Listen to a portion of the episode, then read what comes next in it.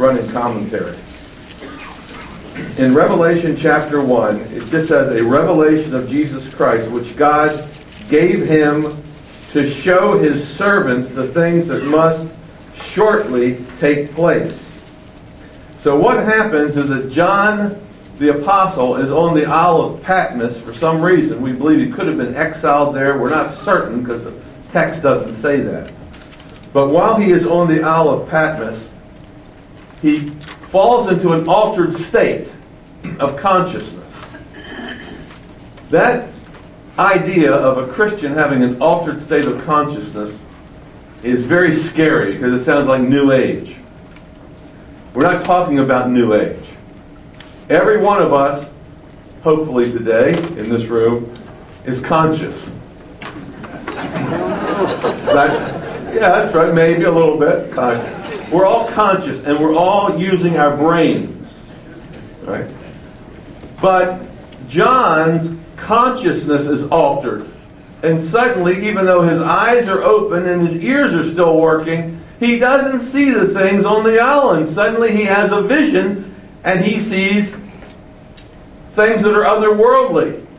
And he falls into a trance or a vision.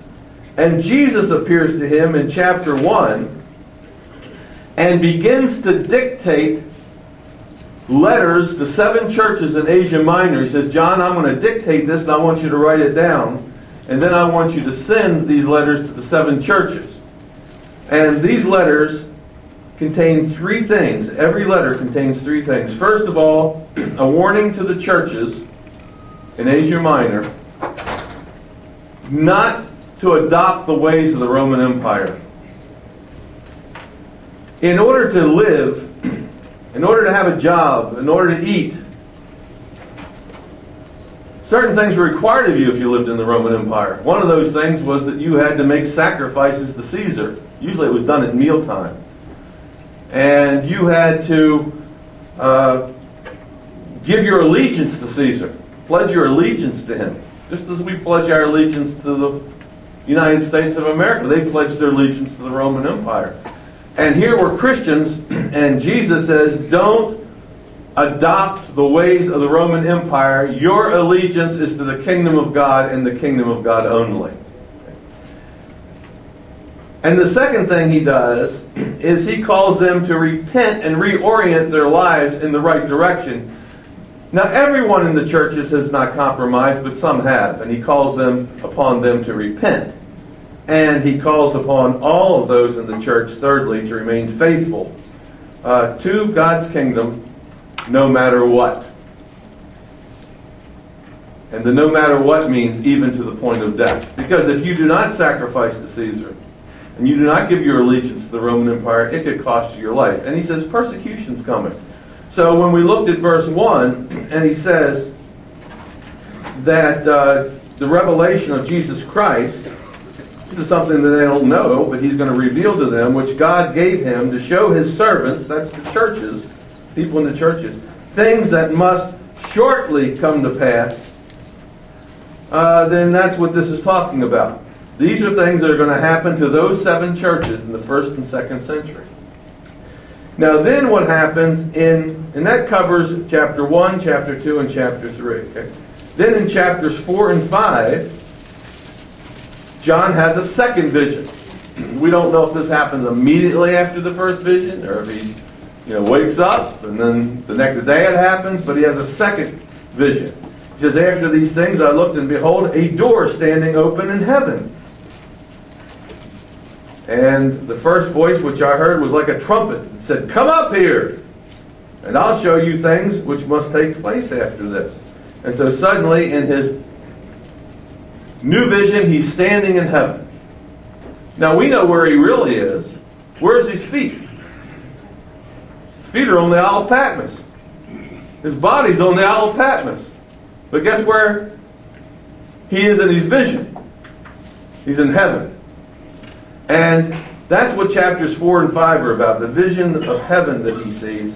And he sees certain events that are going on there, and those events that are going on in heaven are simultaneous to the events that are going on on earth.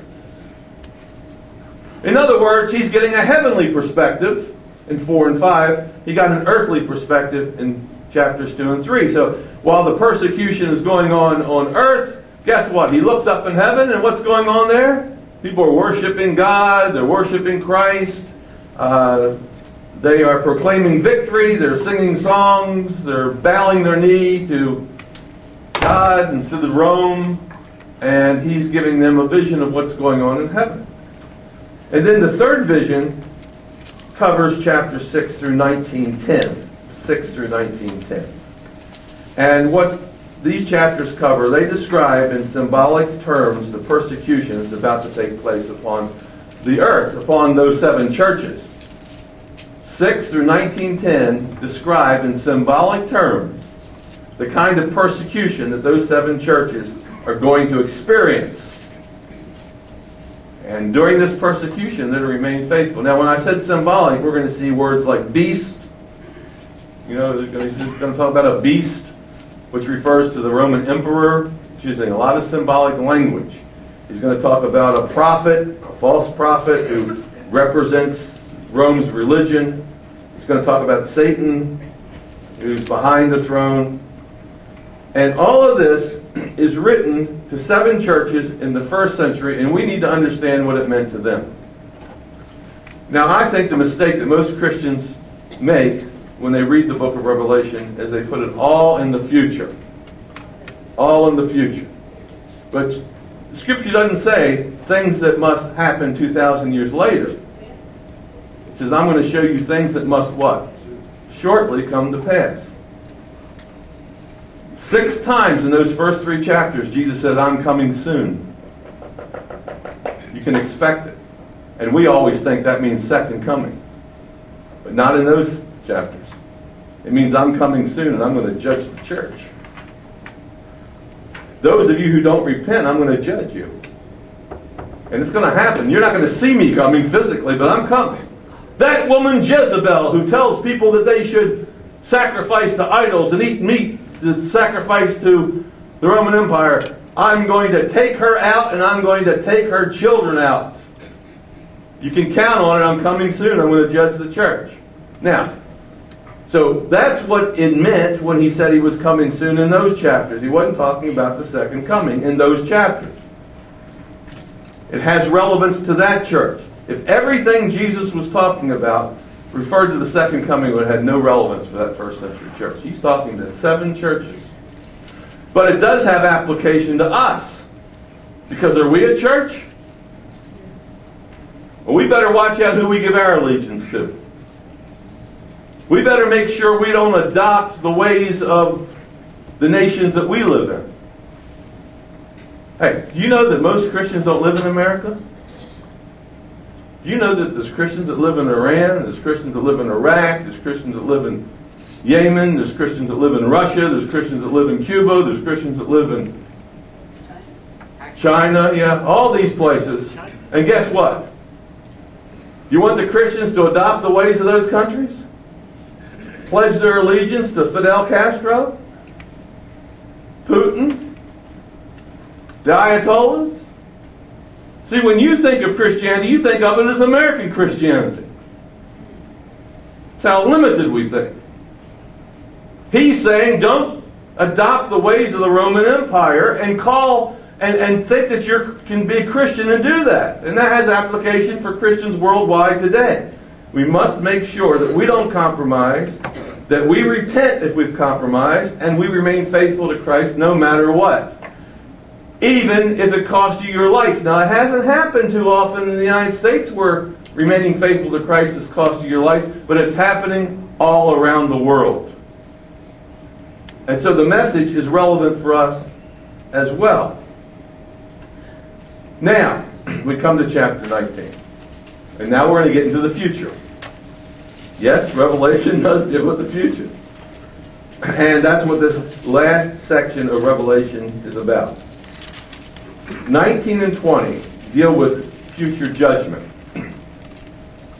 Christ said, I'm going to judge the churches if you don't remain faithful. But guess what? Well, what about the other people out there that don't claim any allegiance to Christ? What about the heads of these governments and their advisors? Well, they're going to be judged too. And so chapter 19 and 20 talks about the judgment of these lost people. And then chapters 21 and 22 talk about how the believers are vindicated and will inherit the new heaven and the new earth. So we're going to pick up at Revelation 19 and beginning at verse 11. Okay? Verse 11. And chapters 19, verse 11 through all of chapter 20, we see judgments. We're going to see three judgments. Now let me tell you what those judgments are before we actually get into the text. Okay? Three judgments in these two chapters. Judgment number one takes place in Revelation 19, verses 11 through 21. That's the ju- judgment of the nations and their leaders. The judgments of the nations and their leaders. Verses 11 through 21. Okay? Then the second judgment. Revelation 20 through uh, Revelation chapter 20, verses 1 through 10. The judgment of Satan. Judgment of the nations, and next the judgment of Satan. And then, Revelation 20, verses 11 through 15, the judgment of the people. the judgment of the people, the masses of people who've made no commitment to Christ. Now, each of these judgments ends in the exact same way. Okay? Look at judgment number one, how it ends. Look at verse 20. Revelation 19 20. Talks about the beast and the false prophet. Look at the end of verse 20. These two were cast alive into the lake burning with brimstone. That's the judgment of those national leaders. Hey, look at the judgment of Satan. Look down at verse 10 of chapter 20. The devil who deceived them was cast into the lake of fire and brimstone. Does that sound some familiar? Same thing that just happened. That's the second judgment. Look how the third judgment ends. Look down at verse 15. And anyone not found written in the book of life was cast into the lake of fire. Three judgments in these two chapters. Each one ends the same way. With fire, brimstone, the lake of fire. Now, it's very important that we be careful when we interpret these passages. And the reason is that these are visions. And visions are seen in symbols. Visions come uh, are a group of symbols that have to be interpreted. So these are visions, and these visions contain symbols. And symbols are not literal. And you had a dream last night of a big bear coming after you, and it happened on your street, and it happened, you know, this morning in your dream, and when the bear was just ready to grab you, suddenly it changed into a little baby, and it was smiling, and you just Instead of being fearful, you were happy and you wanted to just wrap your arms around it. Now, you wake up and you tell your spouse or your kids or whatever what that dream's all about, you would say, I wonder what that meant. You wouldn't say, Oh, I have to watch out for bears today. or I have to watch out for babies today posing as bears. Okay. These are a series of visions eh, which contain symbols, and symbols are not literal. You have to figure out what they mean. And symbols are not logical. Your dreams aren't logical, and neither are visions. Okay? So if we try to put these events, now listen carefully. If we try to put these events in some logical, clear cut, chronological order. Yeah, that was it. I don't know if you heard that. The rest of the sentence I might finish said, good luck. You know? If we try to do that, then we're going to miss the big picture. This is not chronological language, it's eschatological language. Not chronological language, eschatological language, uh, which means it is prophetic and prophecies often are delivered in symbols and they have to be interpreted. And that's why people miss the first coming of Christ. There were prophecies, and the prophets talked about the coming of the Messiah, And in those Old Testament prophecies, he was a great general overthrowing the kingdoms of the world and setting up the kingdom in Israel. And here comes Christ on the scene, and guess what? They all miss him. He's born as a baby, not as a general. And that's why they couldn't accept him. And then he died, and they said, well, the Old Testament Messiah doesn't die, he conquers. He's a military leader, he conquers. So they all missed it except for a few people. And when we, because they were taking things literally, they were interpreting symbols literally, chronologically. And when we do that, we fall into the same trap and we make those same mistakes. Now, you say, well, they should have known it. Oh yeah, hindsight's 2020. But they didn't know it. we can only see how it fit together looking back on the situation. Well, Isaiah said this, and well, they didn't interpret that passage in Isaiah to mean the virgin birth. But now we look back and say, oh, I guess that's probably what happened. So, does that make sense? So, the important thing is we get the big picture.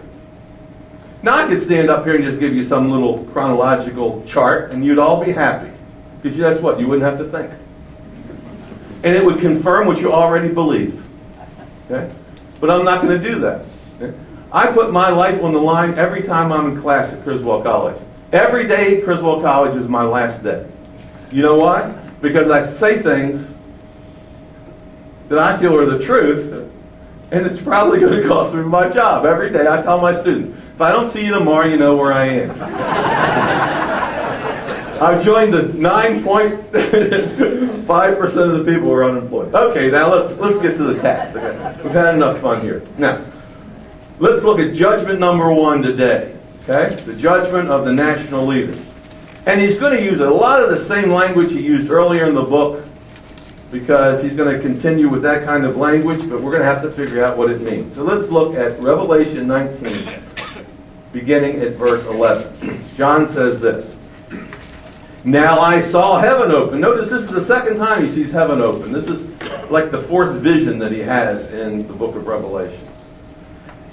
And behold, something grabs his attention a white horse.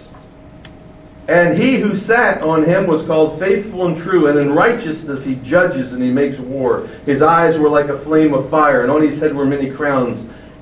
He had a name written that no one knew except himself. He was clothed with a robe dipped in blood, and his name is called the Word of God. Now, this verse, these verses are filled with a lot of information, so we need to make some uh, notes here. The first thing I want you to note is that this individual that John sees, the first thing he sees is a white horse. A white horse and somebody who sits on that white horse. Now, back in now this is in his vision. He sees a white horse. Okay? A flying horse. Somebody on that horse. Now, back in chapter 6, we saw the four horsemen of the apocalypse. And one of those horses was a white horse, and on that horse was a beast. A beast riding a horse which John later identifies as the emperor, the leader of the world at that point. And uh, he's riding this horse, and it's a horse that's conquering. Uh, generals and emperors, when they conquered a country, would ride on a white horse. And now he sees another white horse, but the one sitting on him is not Caesar, not the one who's conquered the world and subjected people to him. This horse is totally the opposite and the rider is totally the opposite of the one who rode in chapter 6. Now, I want you to notice the names of the person who rides on this horse. First of all, in verse 11, he's called faithful and true. That's his first name. In verse 12, it says he had a name that no one knew except himself. And then in verse 13, he's called the Word of God. So we see that he has these three different names. Now, these names are mentioned earlier in the book. They're mentioned in chapter 1, they're mentioned in chapter 13, they're mentioned in chapter 17, and those names are associated with Jesus in those other chapters, thus identifying the rider on this horse as Jesus. Now, notice it says he has a name that no one knows. The ancients believed that if you knew the name of a god or a demon, you actually was able, were able to uh, uh, have power over that demon. You could control that demon, or you could control that deity. That's what this, that was a superstition they had. And so by John saying he has a name that no one knows, he gives him other titles, true and faithful and word of God, but to say he has a name, a personal name that no one knows means no one's going to have any more power than he has. So you just need to know sort of the historical customs there. Now notice what he does. This one who sits on the horse, who's called faithful and true. Look at verse 11. In righteousness he judges and makes war. Now, as much as judges and makes war is important, the phrase in righteousness is just as important. That means what he does is just. He's he is conducting a inquiry. He judges like a judge who sits on in the court. And he is not to be partial in any way. And that's what the word here righteous means. It means injustice he judges. Unlike the judges in the Roman Empire. And he's just in declaring war against these people. So he's, this is a so, somewhat of a war scene. So this is ultimate justice. Now look how he's described in verse 12. His eyes were like a flame of fire. We ever seen that before? Yes, back in chapter 1. Jesus, John says, I looked up and I saw this being like a son of man. and His eyes were like a flame of fire, back in chapter 1 and verse 14, referring to Jesus, speaking about that he can sort of see through you. And look what else it says. His eyes were like a flame of fire, and on his head were many crowns. Now remember, this is a vision. There's a whole bunch of crowns on his head. Back in chapters 12 and 13, Caesar has many crowns, and Satan has many crowns on his head. And now we see Jesus has many crowns on his head, but the kind of crown he has is different. This crown is called a diadem. It's a royal crown. It's a crown that, we're, that, uh, that one wears who has ultimate authority. And what a contrast between the last kind of crown we saw on his head, big contrast between a crown of thorns and a diadem. So the one who was put to death and put, had a crown of thorns put on his head now is wearing a diadem. He is conquered and he is the royal leader. And then, look what else it says about it, how he's described in verse 13. He was clothed with a robe dipped in blood. Whose blood? literal blood? Oh, yeah, in the vision it's literal. But do you mean if Christ comes back and he judges the world, suddenly we look up and we're going to say, oh, look at that blood. Boy, that's old yucky blood. You think it was fresh blood or old blood?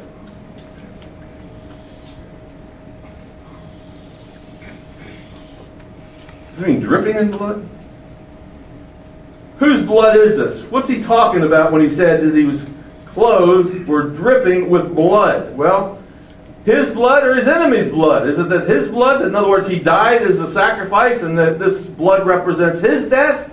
Or does it mean he's defeating these people and the blood represents their death? You've seen enough television shows where there have been murders and suddenly you see the blood is splattered all over. Is it that he comes back and he squashes these people and their blood is on his hands and on his garments? Is that what it refers to? Well, the commentators are divided over that. And most evangelical commentators will say, well, that represents his blood.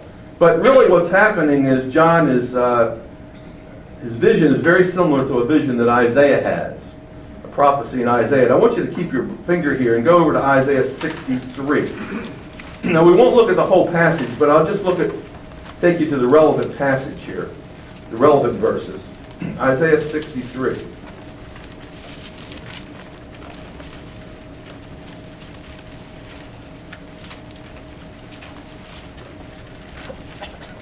And he's describing a battle, and uh, in this description, we see the same words that John uses, very similar at least.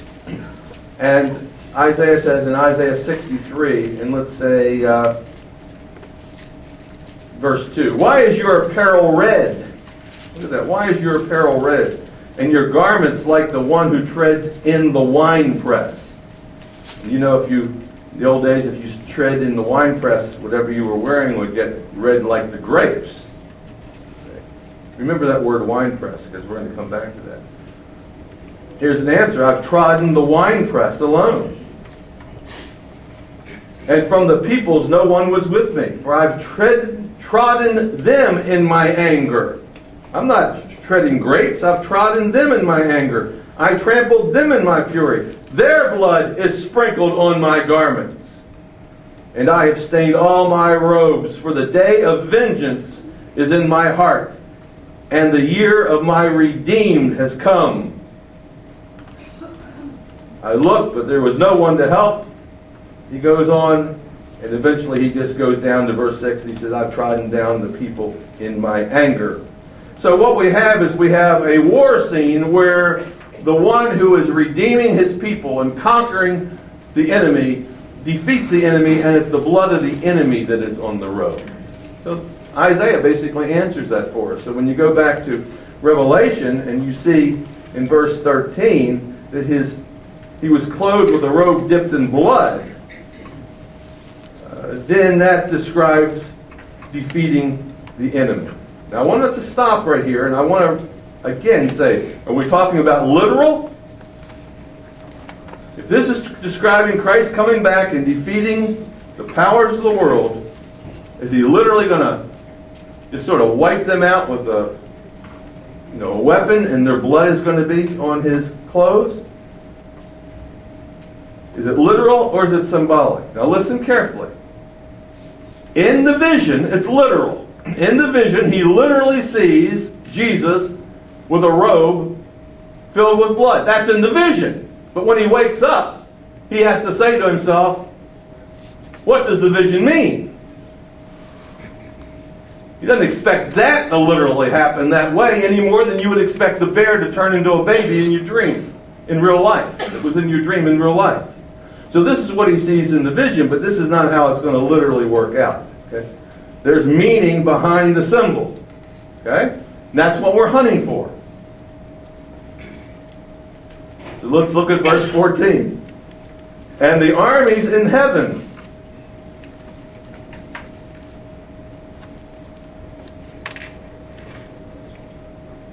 clothed in fine linen, white and clean. They don't have any blood on theirs, their garments.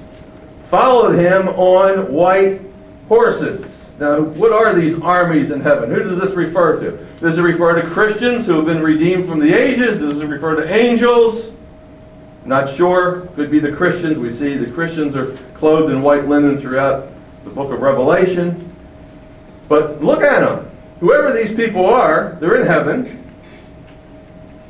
They're dressed not in army fatigues. Do you see that? They're not wearing armor. They're not wearing 60 pound backpacks, survival kits, weapons. They don't have any of that. Evidently, they're not going to get involved in hand to hand combat. Doesn't look like they're ready for that, does it? And they're on horses. White horses. Very important. It's white horses. Is this a heavenly cavalry? You think there's going to be, when Christ comes back, every, all these Christians in white robes coming through the air on horses? And somehow these horses must have wings. Because no, but that's what he sees literally in his vision, but that's not how it's literally going to happen. The white horse certainly means throughout the scriptures victory. This is a army, a mass of people following their leader Christ who conquers and they are part of this conquering party. Now, verse 15 says, out of his mouth, the one on the one horse, the one with the diadem, a whole bunch of diadems, two dozen diadems on his head. What does that mean? He has all these diadems on his head. We're going to see. Out of his mouth goes a sharp sword. Must be a sword swallower and a sword spitter. A sharp sword. That's the weapon that he has. This is how he's going to conquer those earthly forces. And with it, that sword that goes out of his mouth, he should strike the nations. Now, what kind of weapon is that? What kind of weapon have you ever seen come out of a person's mouth? A sword, called a sword that comes out of a person's mouth. And then look what it says. He himself, in verse 15, will rule them with a rod of iron. That is a reference back to Psalm 2:7. And uh, it's interesting that this is uh, Psalm 2:7 talks about God's Messiah King who rules the world, sets up his kingdom and rules the world with an iron hand, uh, which means that he has total control over the situation. The word rule there, by the way, is shepherd.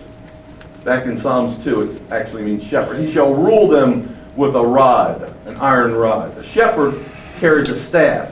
He pulls in his sheep, keeps his sheep in, but he uses that same staff as a rod in order to beat off the enemies. And it's describing uh, a Messiah king who shepherds his people and keeps the enemies away. Now, notice also in verse 15 that the word nations is in plural. Do you see that? He will strike the nations. Not just Roman Empire alone. This is how we know that this is a future event. John already has said that Rome is going to fall. He said that earlier to their churches. He said, Don't worry, Rome's going to fall. But guess what? All the nations are like Rome. Doesn't matter what the nation is, we're all like Rome. We all are in rebellion against God, and we are, you know, need to be judged. And so he's going to judge these nations who oppose his rule. And most nations do oppose his rule. He will rule them with an iron rod. And then it says, He treads the winepress, and I told you to remember that from Isaiah 63. He treads the winepress of the fierceness and the wrath of Almighty God. He puts these people, in a sense, symbolically in a winepress, and he just sort of stomps them, and that's why his robe is all red. They're getting what they deserve. They're being squashed, in a sense. And it's Jesus who's doing the judging. And what he's doing is righteous. He's carrying out ultimate justice here. All these nations, all these people have gotten away with it for centuries. But guess what? They get away with it and they die. They said, Boy, I lived the life the way I wanted to live it. Didn't acknowledge that there was a God, and if I did, I rebelled against him, so what? Maybe they even said, Lord, if you're up there, strike me dead. Remember, that's what Ingersoll, the great atheist, said. Ingersoll challenged Billy Sunday, the evangelist, one time. He said, he heard Billy Sunday was preaching in town, and he went to that same town. Billy Sunday got up to preach. Ingersoll interrupted the sermon, and he said, if there's a God, I will give him 10 seconds to strike me dead. And certainly, you want to strike an atheist dead, one, two, ten. No God. Well, guess what? He gets it.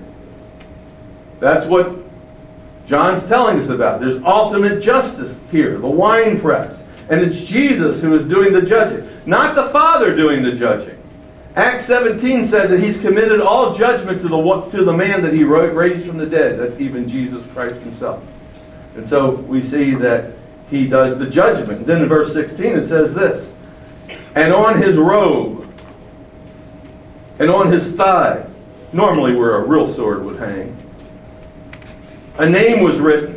Here's what it was King of Kings and Lord of Lords. And we all say, yeah, that's his name, King of Kings and Lord of Lords. You know, I, should, I nearly brought this book to class, but uh, the Roman historian, the guy who lived right at the end of the first century and into the second century by the name of Suetonius. You need to get that book, by the way. My students have to read it. Suetonius. He writes a book called The Twelve Caesars. And one of the titles that the Caesars took for themselves, long before Jesus took it, was the title King of Kings and Lord of Lords. So you, when you went to see the Caesar, if you got an audience with Caesar, you got to bow down and say, King of Kings and Lord of Lords. That's what you said to Caesar. Why was he the King of Kings? Because when Caesar would conquer a country, the king of that country was now subservient to Caesar, and thus Caesar was the King of Kings.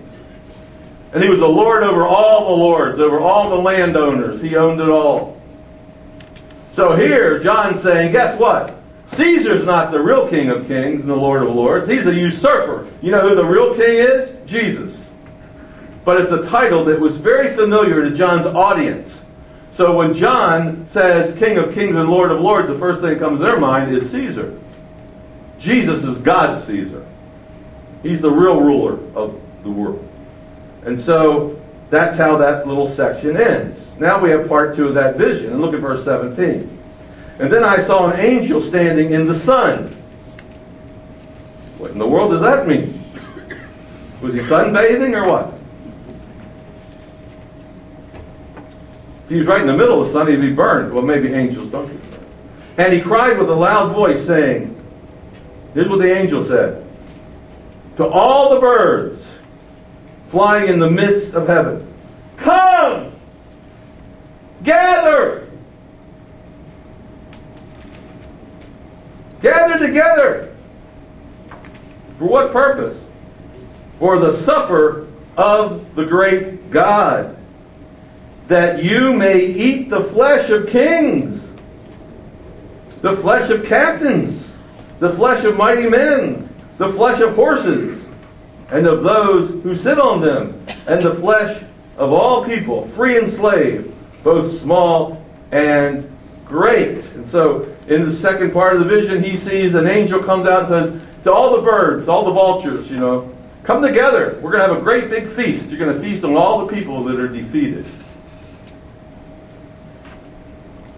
And that is, uh, in a sense, a call. This takes place before the fight actually takes place because he's saying, get together. Guess what? We're anticipating a great victory here, and you're going to benefit from it. See? And so all the birds are called together. And then in verse 19, we see the battle itself. And I saw the beasts, the kings of the earth, the armies, they gathered together. You see, there's two gathering togethers. The birds are gathering together in verse 17, and guess what? The kings and the people and the armies are gathering together in verse 19. And they're gathered together to make war against him who sits on the horse and against his army. So here we have a battle that's ready to take place, and the birds are getting ready to clean up after the battle's over. What kind of battle is this? Wait a second now. You're not thinking clearly. I can tell you that. I can just look at you and see that you're not thinking clearly. Here's an earthly army, and they're getting ready to do battle with a heavenly army? Wait a second. Oh, you mean they look up and they see the sky, oh, look at all those angels and those glorified people. And so, hey, get your sword. Why do we have to fight these guys? What's this, an invasion from outer space? Earthlings fighting invaders from outer space? That sounds like science fiction, doesn't it? What's a vision? What kind of battle could that be? What's John trying to say? What's the vision saying to John? What's he trying to get out of it? Is it actually just a human army? Is it at the end time that all the forces of evil on earth fight the forces of good on earth? Is that what it is? But in reality, there's a heavenly army that's going to step in and what is talking about here? Remember Elisha? The uh, armies of Syria surrounded the city, and uh, this young man says to Elisha, he says, What are we going to do? Look at all these. And Elisha says, Lord, open his eyes. The kid says, We don't have a chance. Look at that army. We can't fight them off. That's on a horizontal level. Elijah says, Lord, open his eyes. He opens his eyes, and suddenly he sees all the armies of heaven there. Oh, we're okay.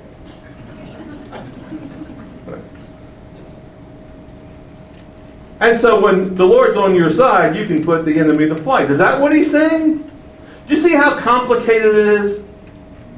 This isn't something simple. This isn't something that we should handle in a trite manner.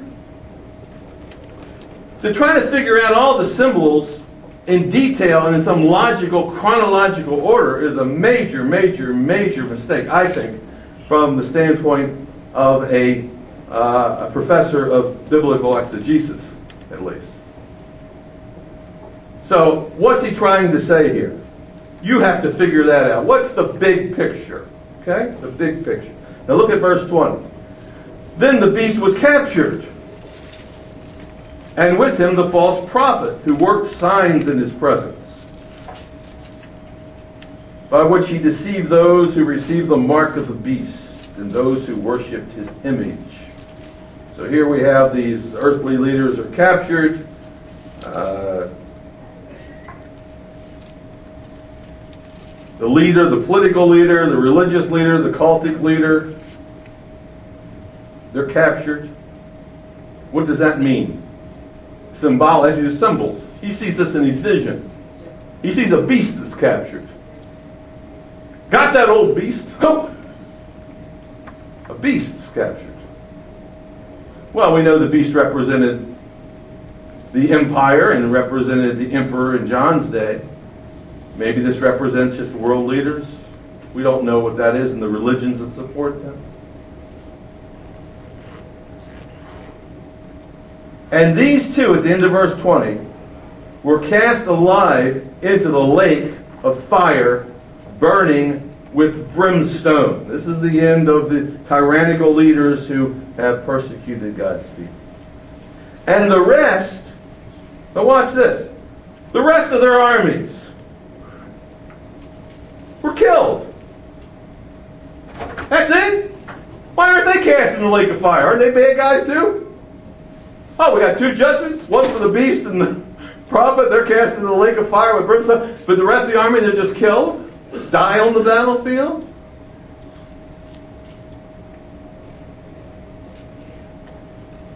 The rest were killed with the sword which proceeded from the mouth of him who sat on the throne, on the horse, rather.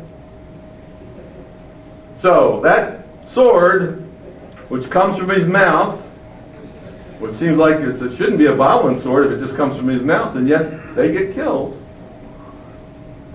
Uh, they just die. The rest of them just die. And then, verse 21 says, in the verse 21, and all the birds were filled with their flesh. That's all in the vision. That's what he sees in the vision. Is that how it's going to happen the next day? Is that how it's going to happen in the future, literally? Is that how your dreams come out? That's all in the vision. So, what's really going on here? So, you want details.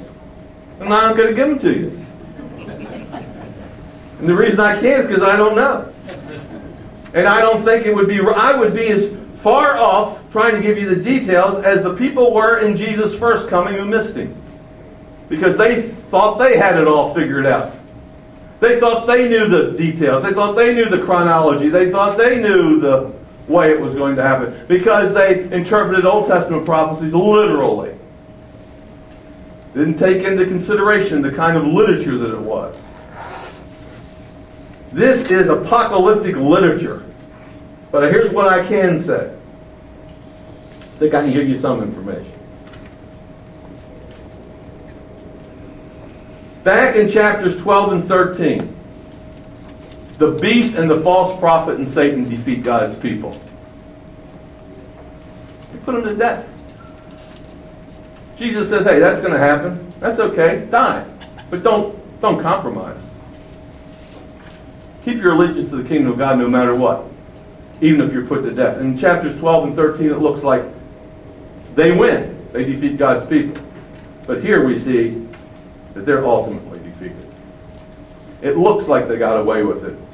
But guess what? They don't get away with it. They're ultimately judged and they're ultimately defeated. And God's people, where are they? Hey, they're alive. See? And guess who wins? We win. It's we that defeat them with Christ on our side. I can say that, I can give you that much out of that passage. I can't tell you how it's going to happen, but I can tell you this we win. Okay? Now, I can tell you another thing that I can observe from the book of Revelation so far. Revelation talks about two feasts. There are two invitations that are given to feast. The first invitation is to the wedding feast, and that's given to God's people. There's going to be a great messianic banquet called the wedding banquet of the Lamb, a wedding feast. And then the second feast mentioned in the Bible is the feast of the birds. Okay? So it's a feast that the birds are going to feed on the defeated. So you have two feasts. One to the believers, we're invited to the wedding feast. And then the unbelievers, they're invited to another feast. One is the feast of the bride, and one's the feast of the birds. In the feast of the bride, we're going to sit down with Christ and we're going to eat sumptuously. But in this other feast, the anti God people, they're going to be the food of the feast. And the birds are going to feast on them. Now, let me ask you, is that how it's going to happen literally? I don't know that it's going to happen literally, but I tell you the big picture. What's the big picture?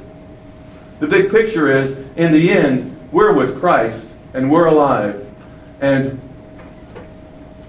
we are vindicated because we have been faithful and just as Christ was faithful, even to the point of death, even the death of the cross, and never denied his Father, and he could have, he could have bowed the knee to Caesar, but he didn't. And they said, You won't? Okay. Death. And he remained faithful all the way to death, showing his allegiance. God vindicated him by raising him from the dead. And God will do the same thing for you. And that's what John's saying here. Now, in light of that, for us, we say, well, how then should we live? And how should we live? We should remain faithful. We shouldn't compromise, and we should remain faithful to the end no matter what it costs. So there is the judgment of the beast and the false prophet. And then next week we'll see the judgment of Satan, and then the same way for him. And then finally, the judgment of the masses of people. Lord, we thank you for your word. We know this is not easy. We know that we shouldn't be frivolous when we handle this. We've done so often. People come up with these screwball crazy plans, ideas, and masses of people buy into it. Lord, hopefully we've been able to see how you speak through symbols and visions to get a main message across that we can't miss and it has implications for us. It's a call for us and a call for Christians throughout the ages until you come to remain faithful no matter what. In Christ's name we pray. Amen.